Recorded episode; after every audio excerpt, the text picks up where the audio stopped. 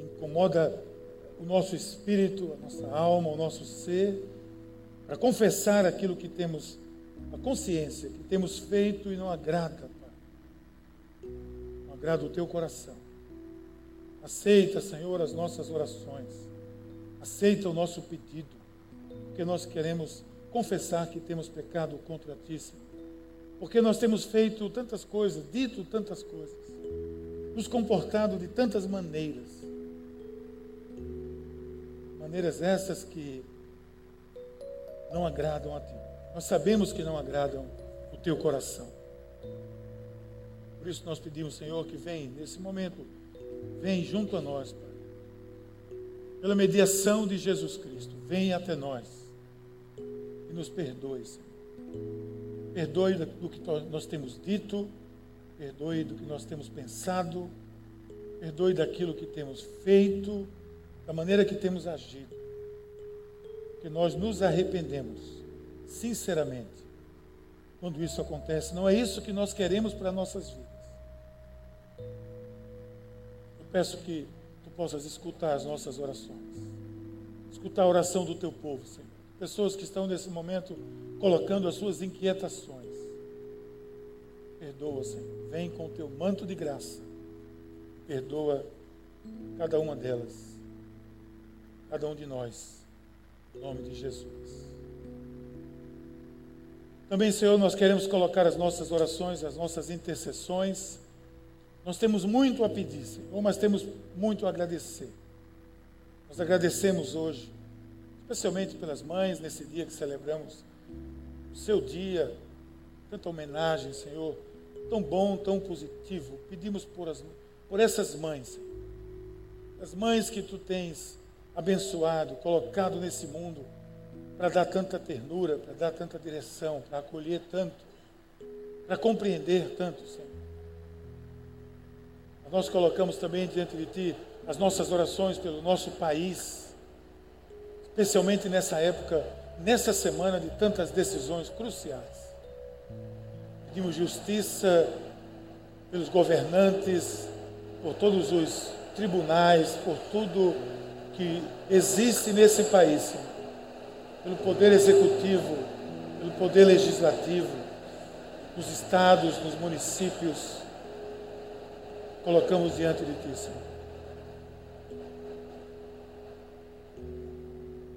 Obrigado por essa água que cai sobre nós hoje possa tornar cada vez mais fértil.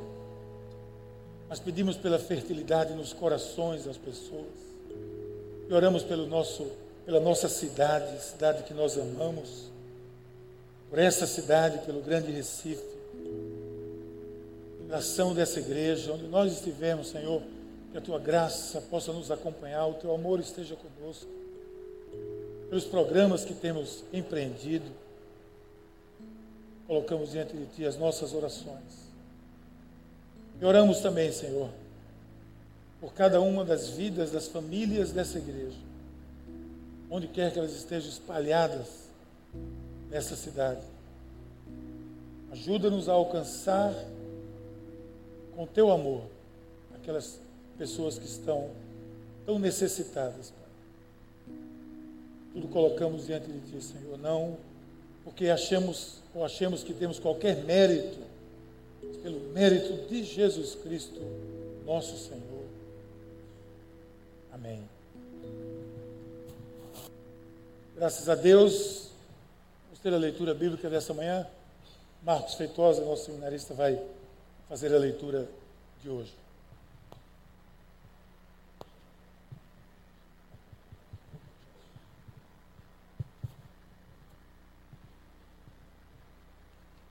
Irmãos, nos aproximemos para a leitura da palavra com expectativa de ser mudado e tocado por ela, que essa é a maneira de nos aproximarmos. Gênesis 37, de 1 a 20. Jacó habitou na terra de Canaã, onde o seu pai tinha vivido como estrangeiro. Esta é a história da família de Jacó. Quando Jacó tinha 17 anos, pastoreava os rebanhos com seus irmãos. Ajudava os filhos de Bila e os filhos de Zilpa, mulheres de seu pai. E contava ao pai a má fama deles. Ora, Israel gostava mais de José do que de qualquer outro filho, porque ele havia nascido em sua velhice. Por isso mandou fazer para ele uma túnica longa. Quando seus irmãos viram que o pai gostava mais dele que de qualquer outro filho, odiaram-no e não conseguiam falar com ele amigavelmente. Certa vez José teve um sonho e, quando contou a seus irmãos, eles passaram a odiá-lo ainda mais. Ouça um sonho que tive, disse-lhes. Estávamos amarrando os feixes de trigo no campo, quando o meu feixe se levantou e ficou em pé, e os seus feixes se ajuntaram ao redor de meu e se curvaram diante dele. Seus irmãos lhe disseram: Então você vai reinar sobre nós? Quer dizer que você vai nos governar? E o odiaram ainda mais por causa do sonho e do que tinha dito. Depois teve outro sonho e o contou aos seus irmãos. Tive outro sonho e desta vez o sol, lua e onze estrelas se curvavam diante de mim. Quando o contou a seu pai e aos irmãos, o pai o repreendeu e lhe disse: Que sonho foi esse que você teve? Será que eu, sua mãe seus irmãos viremos a nos curvar até o chão diante de você? Assim seus pais, assim seus irmãos tiveram ciúmes dele, e o pai, no entanto, refletia naquilo. Os irmãos de José tinham de cuidar dos rebanhos do pai, perto de Siquém. Israel disse a José: Como você sabe, seus irmãos estão apacentando os rebanhos perto de Siquém. Quero que você vá até lá. Sim, senhor, respondeu ele.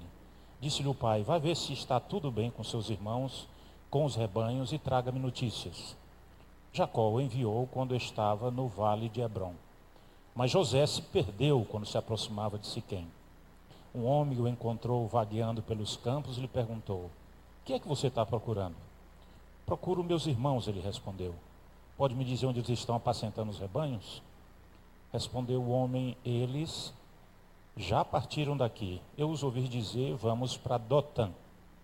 Assim José foi em busca de seus irmãos e os encontrou perto de Dotã. Mas eles o viram de longe e, antes que chegasse, planejaram matá-lo. Lá vem aquele sonhador, diziam uns aos outros. É agora. Vamos matá-lo, jogá-lo num desses poços e diríamos que o animal selvagem o devorou Veremos então o que será dos seus sonhos. Que Deus abençoe a sua palavra. Amém. Obrigado, Marcos.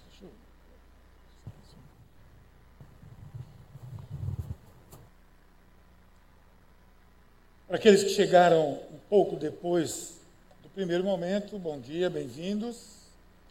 Estamos celebrando hoje esse Dia das Mães.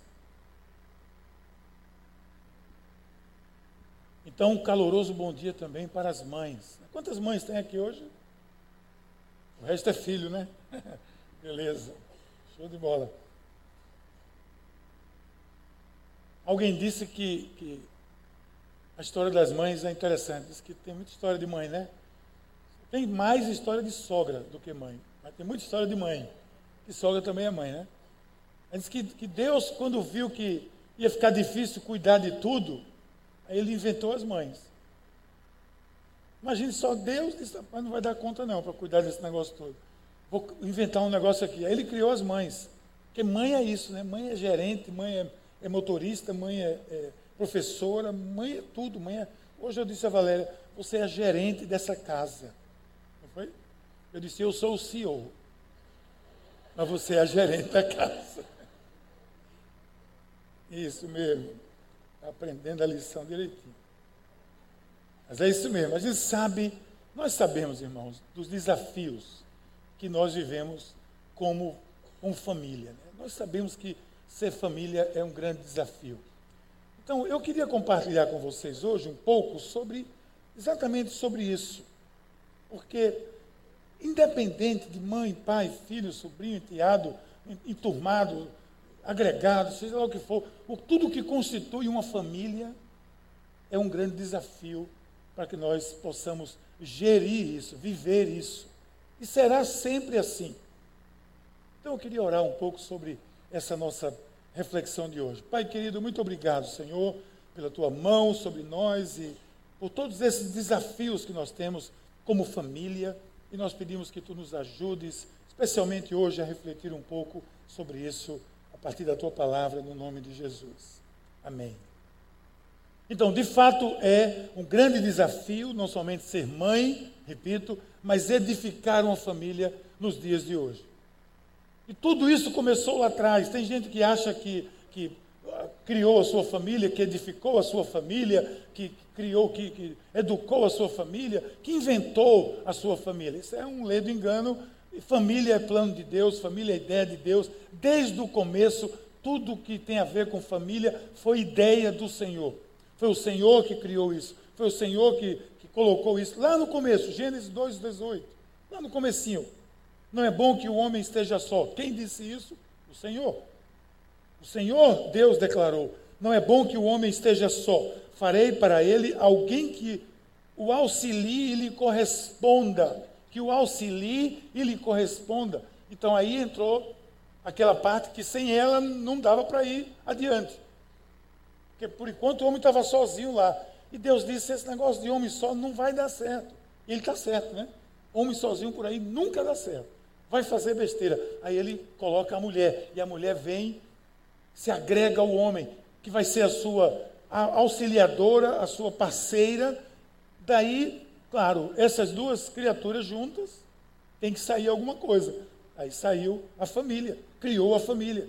Mas desde o começo a convivência humana nunca foi algo fácil. Por quê? Por conta da queda. O homem se desvencilhou, se afastou daquele projeto inicial de Deus que era a, a, plenitude, o tudo bom ali no Éden, não. O homem resolveu andar sozinho, e aí as suas atitudes, já agora sem caminhar com Deus, claro que são atitudes que são decaídas, que são atitudes falhas, mais ainda do que a gente imagina. Então, a convivência humana se tornou algo não tão fácil, eu diria algo difícil. E a convivência familiar, que é um grupo de seres humanos, claro, também seguiu nessa mesma linha. Dificuldades. A gente sabe, a gente costuma dizer, a gente vai continuar dizendo que não existe família perfeita. As maiores cobranças sobre família, pessoas que cobram da sua família, até porque você se considera um cristão e alguém diz, mas a sua família é assim. Claro, a minha família não é perfeita. Ela nunca vai ser perfeita, porque eu não sou perfeito, você não é perfeito, minha esposa não é perfeita, muito mais meus filhos não são perfeitos. Então, a nossa família não é perfeita. Isso é um ledo engano, é uma ilusão, achar que está rumando, eu quero que a minha família seja perfeita. Você vai se cansar, querido. Vai se cansar e não vai conseguir. Agora, você pode ter uma família feliz. Você pode ter uma família feliz. Não obstante, apesar das nossas limitações, nós podemos ter uma família feliz. Isso podemos. Apesar, por exemplo, de ser uma família torcedora do Náutico, como é a minha, muito diversa. Nós somos felizes, não somos perfeitos. Mas, ó, terceiro lugar, bicho. Terceiro lugar. Evoluiu, não foi não? Ano passado não chegamos nem em quarto. Agora já somos terceiro. Ano que vem que se cuide, viu? Todo ano é isso, mas tudo bem. Em todas as famílias existem dilemas. Sua família tem dilemas. Nossas famílias têm seus dilemas. E tem alguns dilemas que são generalizados. Tem alguns, eu chamo os principais dilemas familiares. Existem alguns eu queria introduzir aqui, citando alguns deles. Por exemplo, um dos grandes dilemas familiares é a presença da mentira na família. A ausência da verdade ou a presença do engano, da mentira. Vocês viram aqui a história de, de José. A história de José é muito mais longa do que a leitura que fizemos, 37, 38, 39, até 40 e poucos, a leitura completa, mas ela nos dá uma base de que pode haver, que não há família perfeita. José é aquele menino, vocês viram a leitura de Marcos aqui hoje, não de Marcos, né, de Gênesis por Marcos, é, nós, nós vimos aqui, é a leitura da história inicial ali de José, era o queridinho do papai, era o queridinho do papai. José era o queridinho. E o, o pai Jacó, Israel, ele protegia José. Já é um erro. Já protegia José. E o que acontece aqui nessa história é que José ingenuamente ou não, ele tratava com seus irmãos como superior também. Ele foi lá falar com os irmãos, dizer que ele é um sonhador, no sentido positivo, tinha sonhos verdadeiros, depois a história vai mostrar isso. Ele tem vários sonhos que são sonhos verdadeiros. Ele lá na frente vai marcar, vai, vai testificar. E olha o que ele vai dizer para os irmãos. Os onze irmãos. Eu tive um sonho que eu vou dominar sobre vocês. Dois sonhos. Que eu vou dominar sobre vocês. Até o pai, que é o xodó, ele, o pai se rebela e diz, peraí, cara. Eu, sua mãe, seus irmãos todos, vamos nos curvar diante de você. Ele disse, é, foi o sonho que eu tive. Por conta disso, os irmãos têm ciúme dele, têm inveja dele. E quando ele aparece, os irmãos dizem, sabe uma coisa, vamos, vamos dar um fim a esse cara. Esse garoto está perreando a vida da gente. Eles planejam matar e um deles diz, Rubem diz, olha, não, não mata não, não vamos matar não. Tem um poço ali, joga ele no poço. Aí pegaram, jogaram ele no poço, pegaram, mataram um bode lá, sangue na roupa, disseram para o pai, ó, seu filho morreu, foi devorado pelas feras. Ele estava naquele poço, passou um, uma, o irmão foi lá, tirou ele do poço, passou uma, uma caravana de mercadores, falou o seguinte, vamos vender ele para os mercadores. Aí venderam, entregaram ele para os mercadores. Esses mercadores iam para o Egito, foram para o Egito, chegam no Egito, resumindo a história, é, no Egito, no mercado de escravos, vendendo. Um dos administradores, o primeiro-ministro do Egito, encontra, acha graça nele, acha que vai ser bom esse aqui escravo, compra ele, comprou ele, trouxe ele para dentro da casa. Agora José estava como jovem na casa do primeiro-ministro do Egito, Potifar. E aí ele começa a se destacar. E no destaque que ele vai se destacando, ele gera alguns ciúmes. A esposa dele vai se enxerir para José. E José disse: Não, eu não posso fazer isso. Ele é o meu, o meu chefe, ele é o meu senhor, eu não posso ter nada com você. Ela fica chateada porque ela não, não conseguiu conquistá-lo. Então, resumindo a história, ele vai cair na prisão. Na prisão, ele é colocado de novo em posição de destaque, porque na prisão ele sonha de novo e os sonhos dele são revelados. E o, Faraó pede porque ele vá interpretar os sonhos dele. Ele interpreta os sonhos e diz que vai ter uma seca e vai ter fome, etc.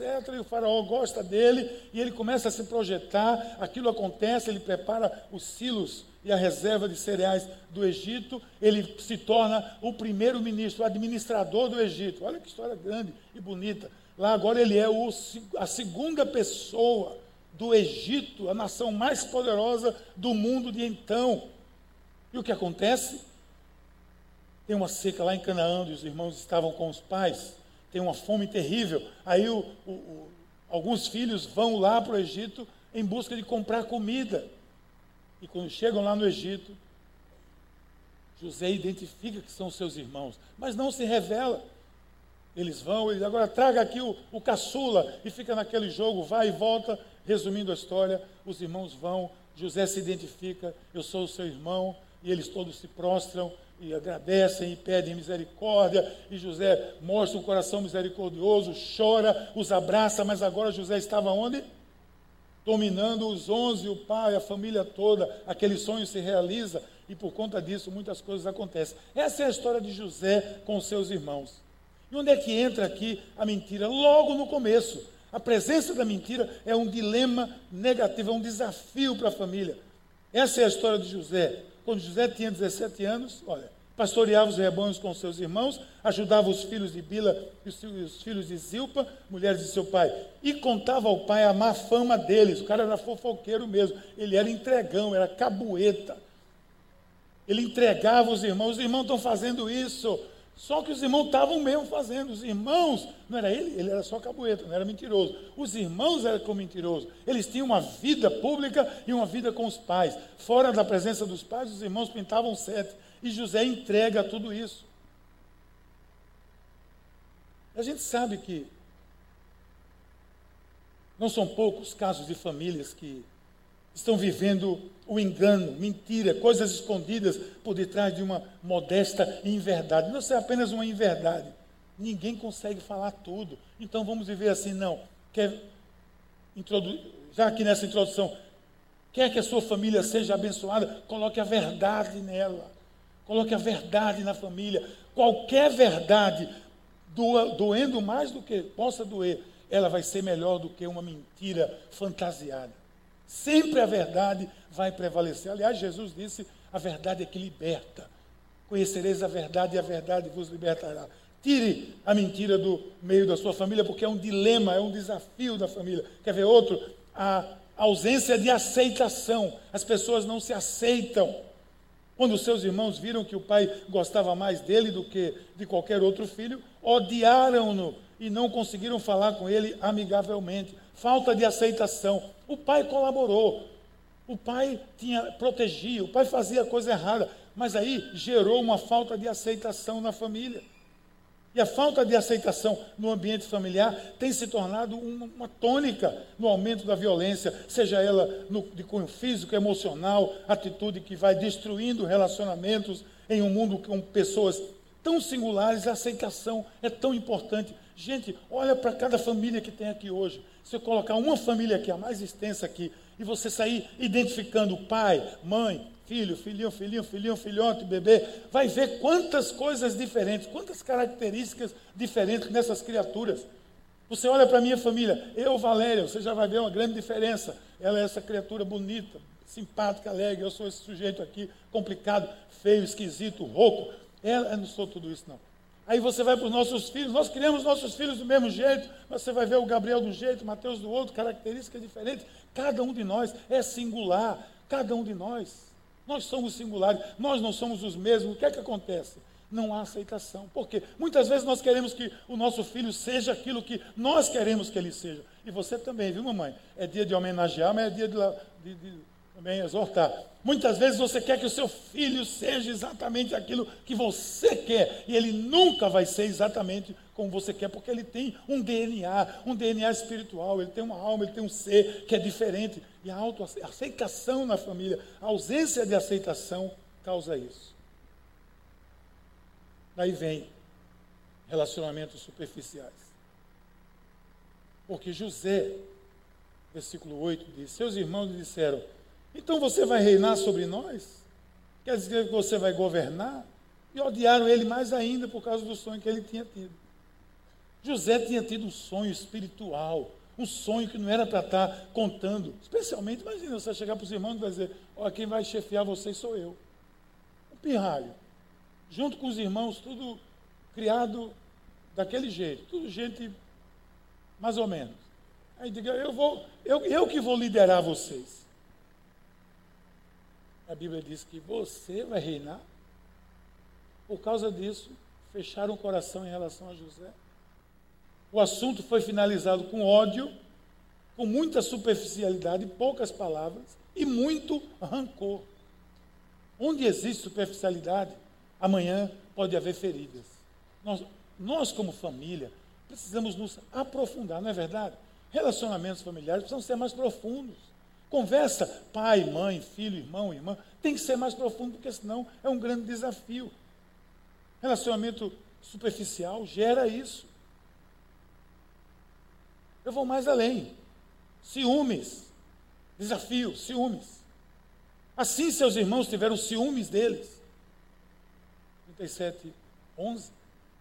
O ciúme cega. Quantas vezes deixamos de ver o extraordinário numa pessoa? Presta atenção nisso. Né? Que está bem perto de nós por causa do foco doentio gerado por uma atitude ciumenta. Definitivamente alguém diz, não, porque esse é um ciúme doentio. E tem um ciúme benigno, né? Existe o ciúme, ciúme bom, conversa. Não entre nessa, não. Que história é essa? Ciúme bom. Tem um assassino bom? Não, um assassino bom. Tem um cara aí que diz que tem um malvado bom, né? É o malvado que ele gosta, o deputado. Não existe ciúme bom, não, gente. Ciúme é negativo. A palavra ciúme. Ciúme é algo doentio por si é algo patológico por si, precisa de cura, precisa de restauração. Porque a palavra ciúme, sabe o que, o que, é que ela diz? Inquietação mental causada por suspeita, por receio de rivalidade no amor ou em outra aspiração. Vigilância ansiosa, suspeitosa, nascida de inquietação. Ressentimento invejoso contra um rival ou uma rival.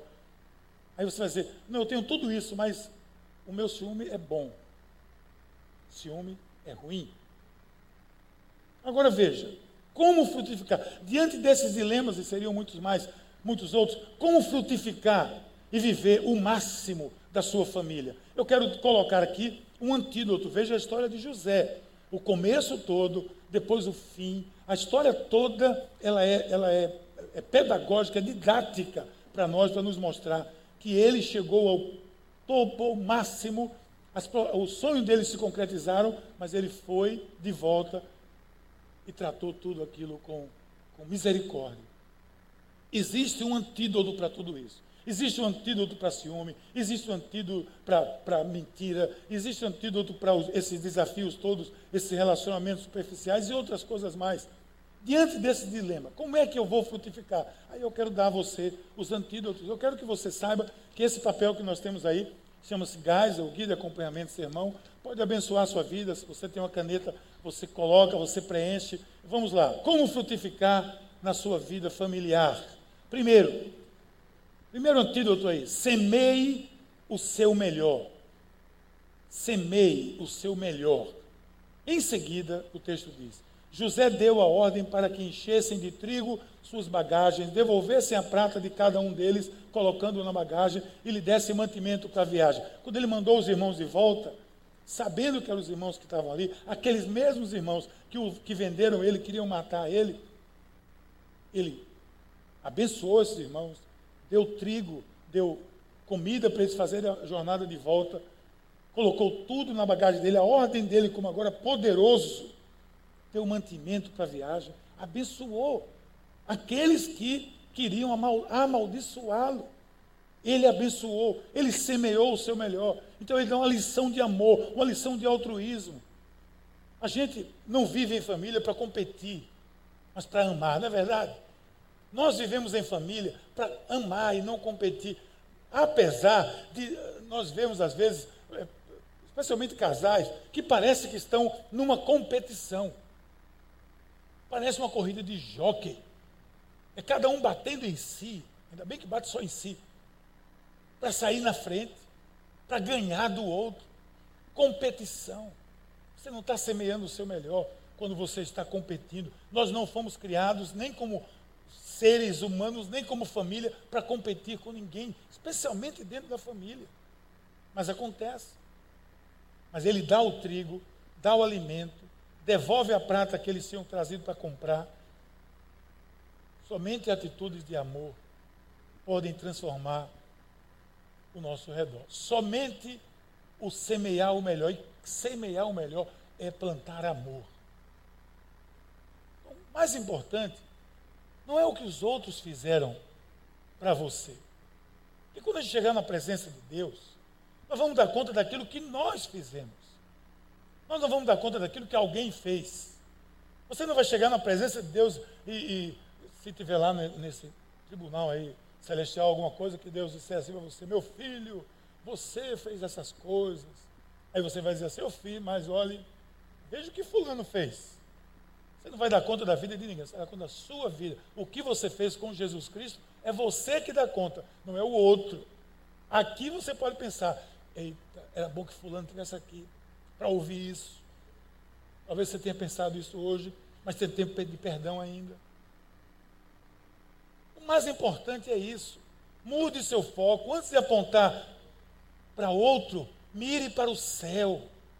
É de lá que vai vir a plenitude, é de lá que vai vir a abundância, é de lá que vai vir graça para a sua vida, para a minha vida. Então, na sua família, é um desafio Quer combater isso? Semeie o seu melhor, plante o seu melhor, coloque as melhores sementes que você tem dentro da sua família.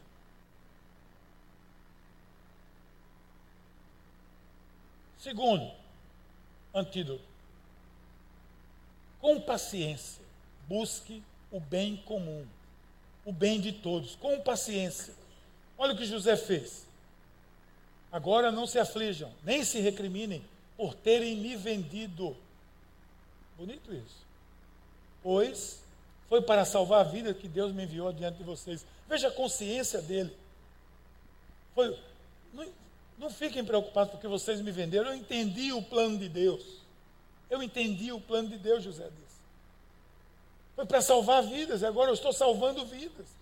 Eu estou salvando o Egito, porque ele foi que teve o sonho de revelação de guardar os estoques de comida, porque ia ter uma grande fome, e o Egito sobreviveu. Tudo é por um propósito maior. Não é mais uma questão de fazer a vontade, sim fazer aquilo que Deus tem para a nossa família. Aquilo que Deus tem. Deus tem um propósito para a sua família, como dissemos aqui no começo, Deus criou esse negócio de família, Deus que inventou isso, não foi você, não fui eu, não fomos nós, não foi a igreja.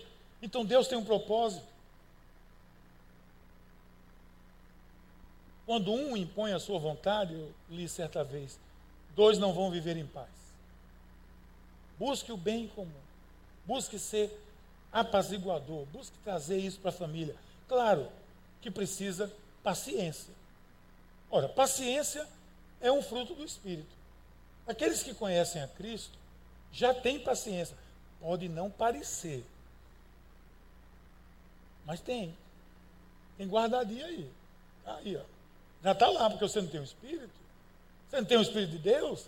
Então o fruto do Espírito já está aí guardadinho, pronto para se manifestar. Que tal colocar em prática, né? Estou vendo muita gente preocupada. Estou quase pulando essa parte. Mas paciência, gente, se desenvolve com coragem. Paciência é um, não é um dom do Espírito, não. É o fruto do Espírito. Tem que se desenvolver com coragem. Tem que ter coragem. Pois Deus não nos deu, Paulo disse a Timóteo, um espírito de covardia, mas de poder, de amor e de moderação. Tem que ter coragem para exercer paciência. Paciência se desenvolve com perseverança. A perseverança um caráter aprovado, o caráter aprovado é a esperança, Romanos 5,4. Paciência se desenvolve com amor. Acima de tudo, porém, revista de amor, que é o elo perfeito. No livro que eu estou escrevendo agora, talvez onde eu tenha mais gastado e usado tempo, foi nesse item paciência. Talvez seja onde eu mais tive paciência. Foi de pesquisar sobre paciência. Por quê? Porque não é fácil. Eu estava escrevendo no hospital agora, que eu tive esse privilégio de passar sete dias no spa lá do Santa Joana, sozinho, sem poder receber visita, sem ser incomodado sozinho, não. Com... Sabia que ela ia protestar. Não, não, proibido visita, proibido tudo. O que é que eu fiz? Trabalhar. Então vamos embora. Trabalhando. E eu me vi ali exercitando a paciência. Eu estava me sentindo bom, e o médico disse o quê? Sete dias aqui no spa. Tive que passar sete dias, contar as horas. E eu comecei a fazer a minha rotina. Os sete dias voaram, eu produzi muito. E eu tirei aquilo como exemplo de paciência. De entender que as coisas estão acontecendo e você continua fazendo parte dela, que, que o mundo está rodando. Tenha paciência, porque isso é para o seu bem, isso vai fazer bem a você. Eu entendi isso claramente. Mas eu Sei que não é fácil, paciência. Coisas boas da vida não nascem prontas, mas se desenvolvem com paciência. Eu não vou me alongar nisso, porque depois eu quero que você leia o que eu escrevi sobre isso. Então, o livro precisa ser vendido, então eu vou deixar a expectativa aí para vocês. Minha terceira sugestão: expresse sentimentos com verdade. Expresse sentimentos com verdade. Gente, expressar sentimentos é uma das coisas mais necessárias para nós. Eu estava assistindo, como eu fiquei de plantão, eu tive uma, eu tinha uma hora lá que eu ligava na Globo News para assistir o, o, produtivo debate dos senadores né, da, da, nossa República. E teve, teve uma hora que o sujeito disse assim, um sujeito, não, Vossa Excelência, desculpa, que uma Vossa Excelência disse assim para o, o, o, cara lá, disse o cara lá não, para outra Vossa Excelência ele disse: Vossa Excelência precisa entender que esse, o que o, nosso relator lá, o, o, Vossa Excelência lá, ele é um homem que, se você chegar junto dele, você pega HN1. Pneumonia, que eu estava com pneumonia, de tão frio que ele é. Ele é uma múmia para ele, ele não se mexe, realmente o sujeito é assim. Ou seja, expresse sentimento, não seja esse bloco de gelo na família. Pais, beije seus filhos. Beije seu filho. Diga a ele que você ama. Diga a ele que ele é o tesouro da sua vida, ainda que você esteja caçando esse tesouro ainda. Mas diga para ele. O mapa, você não encontrou o mapa completo ainda. Mas diga a ele, expresse isso. E você vai dizer, mas eu não fui criado assim. Uma vez eu visitei um amigo meu, por parte do trabalho da igreja lá na, na Inglaterra, era brasileiro. E eu percebi o, o ambiente na casa. Eu percebi esse bloco de gelo que ele era. E ele veio aqui na minha casa. Depois, e ele viu o, a fornalha que é lá em casa. Porque lá em casa, se eu passar na porta do, do quarto do meu filho, ele manda um beijo. E eu devolvo. A gente tem esse negócio, foi criado na minha casa. A gente decidiu expressar sentimentos. Nós somos isso que você está pensando aí mesmo. Somos desse jeito mesmo. E ele, quando veio me visitar, ele disse, rapaz, eu estou impressionado com esse negócio de vocês. Vocês são tão carinhosos, né? Com vocês expressam tanto. Eu não consigo fazer isso, porque eu não recebi isso do meu pai. Epa, alto lá. Você já sabe que você pode fazer isso, porque você está consciente disso aí. História é essa? Não é uma desculpa. Não, eu não posso não, porque eu não recebi. Que história é essa? Naquela cruz ali, tudo foi rompido. Tudo foi rompido. Eu não recebi, ponto, página virada. Mas agora eu quero viver isso. Eu decidi, porque esse que morreu na cruz me abraçou, me amou. Eu quero ser parte disso. Expressa, gente, sentimento. Olha o que José fez. Em seguida, beijou todos os seus irmãos e chorou com eles. Depois, os seus irmãos conseguiram conversar com ele. Aquele que foi vendido, aquele que foi traído, aquele que fez tudo isso. Sabe o que ele fez? Fechou a porta, mandou todos os egípcios sair. Se você ler o texto, saírem todos os egípcios e ele começou a chorar e abraçou. Posso imaginar como foi aquela cena. José, o poderoso primeiro-ministro, abraçado com seus irmãos, com seu pai, com sua família, chorando ali copiosamente, expressando os sentimentos com verdade. Não existe lugar melhor para a gente ser verdadeiro do que a família. Desenvolva isso como disciplina. Entregue seus sentimentos abundantes. Abrace com, com muito ainda com, do que vou, assim quando você tiver sentimento, abrace, beije, é, expresse o sentimento, diga quem você é. Quando você errar, diga ao seu filho que você errou, mamãe, papai. Quando você errou, reconheça o seu erro e diga: Me, me desculpe, filho, eu, eu errei aqui. Eu não devia ter sido isso. Que lição maior do que essa, do que aquele que não, não, em tese não deveria dar satisfação nenhuma, de repente chegar para ele e dizer, filho, olha, filha, eu, eu errei aqui.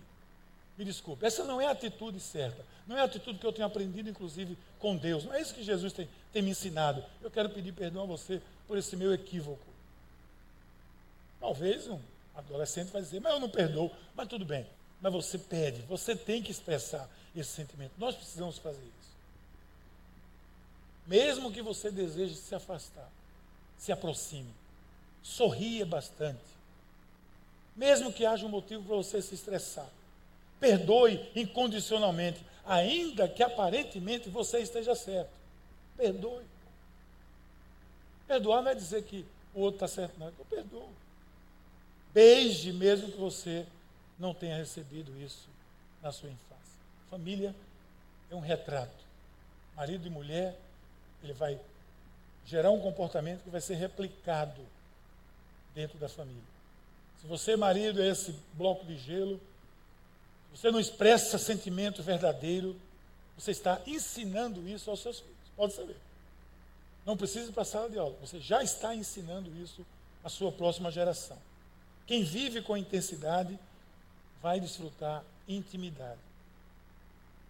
Quarto conselho: cresça na sua espiritualidade. E Deus falou a Jacó por meio de uma visão noturna. Jacó disse: Eis-me aqui. Lá no começo, Deus falou com Jacó, pai de José. E Jacó disse o quê? Eis-me aqui. Quantas vezes Deus fala conosco e quantas vezes nós estamos dispostos a dizer: Eis-me aqui. Eu quero que a minha família seja abençoada. A forma como você enxerga a sua família pode ter resultado direto no crescimento espiritual. Enquanto tudo estava focado apenas na lamentação do seu filho José, porque Jacó vivia deprê, vivia para baixo, porque tinha perdido seu filho querido José. Ele vivia nisso, até que Deus falou com ele e ele se colocou. Ele se rendeu. e disse: Eis-me aqui. Ali passou a mudar a vida dele. Assim como é um grande desafio na família, a vida espiritual, quando entra na família, vai trazer bênçãos, crescimento espiritual na família. Enquanto ele estava, enquanto você estiver focado também na perda do seu primogênito, seja ele como for, seja ele o que for, seja seu negócio, seja lá o que for, quando seu foco for isso, você vai estar com prejuízo. Mas quando o foco voltar para dentro da família, para que se espalhe. Você tem orado pela família? Tem buscado a Deus pela sua família? Pastor Carlito, nosso querido irmão, lá de São José dos Campos, ele disse uma coisa uma vez que eu achei interessante. Ele disse: Nem tudo se resolve somente com oração, mas nada se, se resolve sem oração. Nem tudo se resolve só com oração, mas nada deve se resolver sem oração. Assim como a água se faz fundamental, o nascimento de uma planta que você semeia, a oração é regar a sua casa. É essencial para que haja algum crescimento saudável. E você pode perguntar, mas isso você tem garantia disso? Claro que não. Cada ser humano reage como quiser. Mas eu planto como devo. O agricultor, quando planta semente, ele tem a expectativa de que aquela semente vai crescer e vai produzir um fruto. Mas pode vir intempérie, pode vir engeada, pode vir tempestade, pode vir seca, mas ele tem que plantar corretamente. O conselho que eu dou é plante corretamente, semeie corretamente. O que você vai colher é entre Deus e nós. Deus é que sabe. Mas se eu não plantar corretamente, pode vir o melhor tempo do mundo. Pode vir a melhor estação de todos os tempos. E não vai haver colheita. A gente sempre encontra tempo para aquilo que a gente acha importante, não é verdade? Você se queixa de falta de tempo, mas você não falta à academia. Você se queixa de falta de tempo, mas você tem que malhar duas horas por dia. E tal, partindo do princípio que o seu lar é importante, investir mais tempo em oração pelos seus filhos. Gente, oração de mãe é muito mais poderosa do que oração de pai. Eu tenho certeza disso. Os pais No dia dos pais eu digo o contrário, mas hoje tem que dizer isso. Né? Oração de mãe é poderosa. Eu sempre digo para todo mundo que eu nasci três vezes. Eu nasci duas vezes. Eu nasci da minha mãe duas vezes. Porque eu nasci do seu útero e nasci dos seus joelhos. Eu nasci de novo em Cristo dos joelhos da minha mãe. Não despreze isso. Mãe, ore pelos seus filhos. As Déboras estão aí ministrando isso. Ontem estavam nos sinais.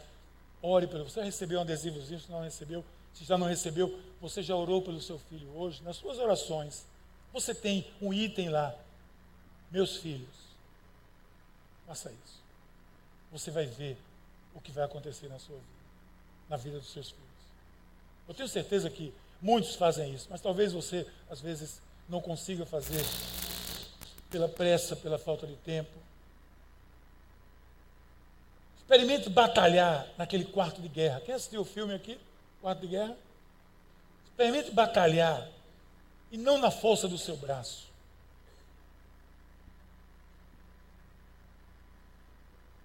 Por último, faça parte da família da fé. Quer um, um apoio para tudo isso? Faça parte da família da fé. Hebreus diz assim: pela fé, José, no fim da sua vida, fez menção do êxodo dos israelitas do Egito. José trouxe a sua família toda, acolheu sua família, mas ele tinha a visão maior. Quando ele trouxe todo o povo, ele preservou a família da fé, porque ali todos foram acolhidos de volta no Egito, depois as coisas mudaram, mas ali naquele momento foi crucial para a permanência do povo de Israel, a sobrevivência. Então você vai ver José bem resolvido com a sua família biológica e preocupado e esperançoso quanto à família espiritual que era Israel. Assim também é conosco. Equilíbrio da família, o máximo potencial vai ser vivido quando nós colocarmos Deus dentro dessa família. Escute com, com cuidado isso. Colocar Deus dentro da família. Colocar Jesus Cristo para dentro da sua família. Nós temos escutado tantos testemunhos sobre isso. Tantos testemunhos de pessoas que, quando colocam Jesus dentro da sua família, dentro das suas vidas e, consequentemente, claro, dentro das suas famílias, as coisas tomam um outro rumo. Regado de oração. Contudo, os que receberam, aos que creram em seu nome, deu-lhes o direito de se tornarem filhos de Deus. Aí nós passamos a fazer parte da família de Deus. Diante de tudo isso. Esse, essas são algumas sugestões. A atitude que a gente precisa pensar como família, porque os desafios são enormes. E a gente viu aqui apenas alguns deles. Você tem a oportunidade de recomeçar, sempre tem uma oportunidade de recomeçar. Talvez, quando você chegou aqui, escutando tudo isso, você pode até ter pensado, é, mas a minha família é muito complicada. Leia melhor a história de José. Se você ganhar para a complicação da história de José, da família de José, eu lhe dou um prêmio. A família mais complicada. Você não ganha. Outra vez você diz, ainda bem, eu já tive uma ótima família, não preciso, estou bem resolvido.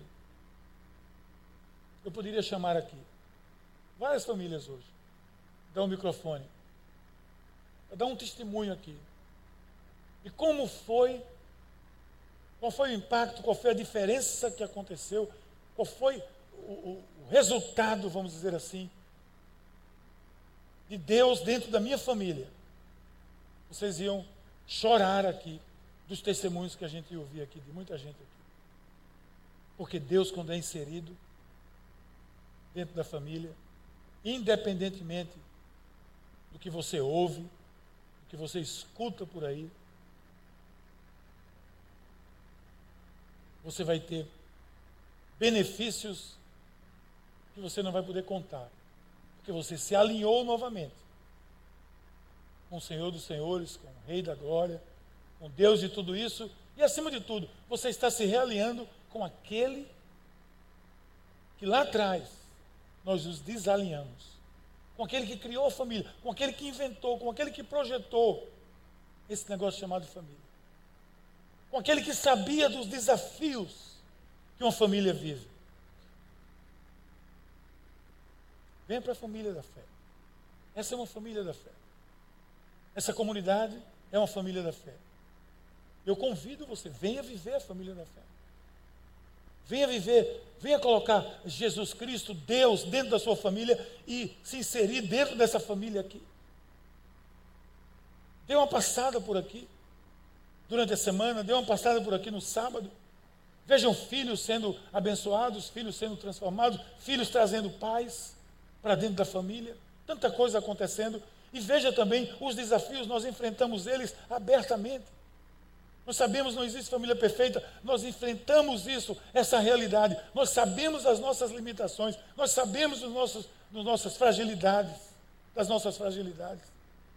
Mas nós cristãos somos aqueles que não nos rendemos a isso. Nós nos ajoelhamos diante E fazendo parte da família da fé, você já sai na frente, porque você está nada mais, nada menos do lado daquele que criou e que inventou tudo isso. Experimente.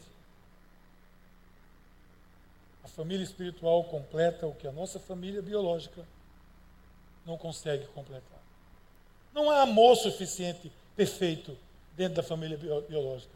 Mas nessa grande família da fé, você vai encontrar amor, de alguma forma. Não porque não há carinho na grande família, na minha família biológica. Tenho certeza que na grande família da fé vai salvar alguém aqui que é carinhoso e vai ser carinhoso com você. Porque a família da fé é isso, são pessoas imperfeitas que buscam estar no caminho daquele que é perfeito. Essa, essas são, são alguns conselhos de como a gente pode completar potencial da vida familiar para vencer aqueles dilemas e vencer os desafios de ser família hoje. Vamos orar? Pai querido, muito obrigado, Senhor, pela tua mão graciosa sobre nós, especialmente sobre a nossa família. Nós pedimos que a tua graça nos envolva de tal maneira, Senhor, que esses desafios de ser família possam ser vividos entre nós, com a tua presença em nossas vidas. Que esse desafio de ser família geradora de bênção nesse mundo seja uma realidade em nossas vidas, que nós sejamos famílias geradoras, inseridas na família da fé, abençoando vidas, transformando famílias e abençoando a sociedade e o mundo. Esse é o nosso desejo. Ajuda-nos a vencermos os desafios de sermos família, em nome de Jesus. Amém. Glória a Deus.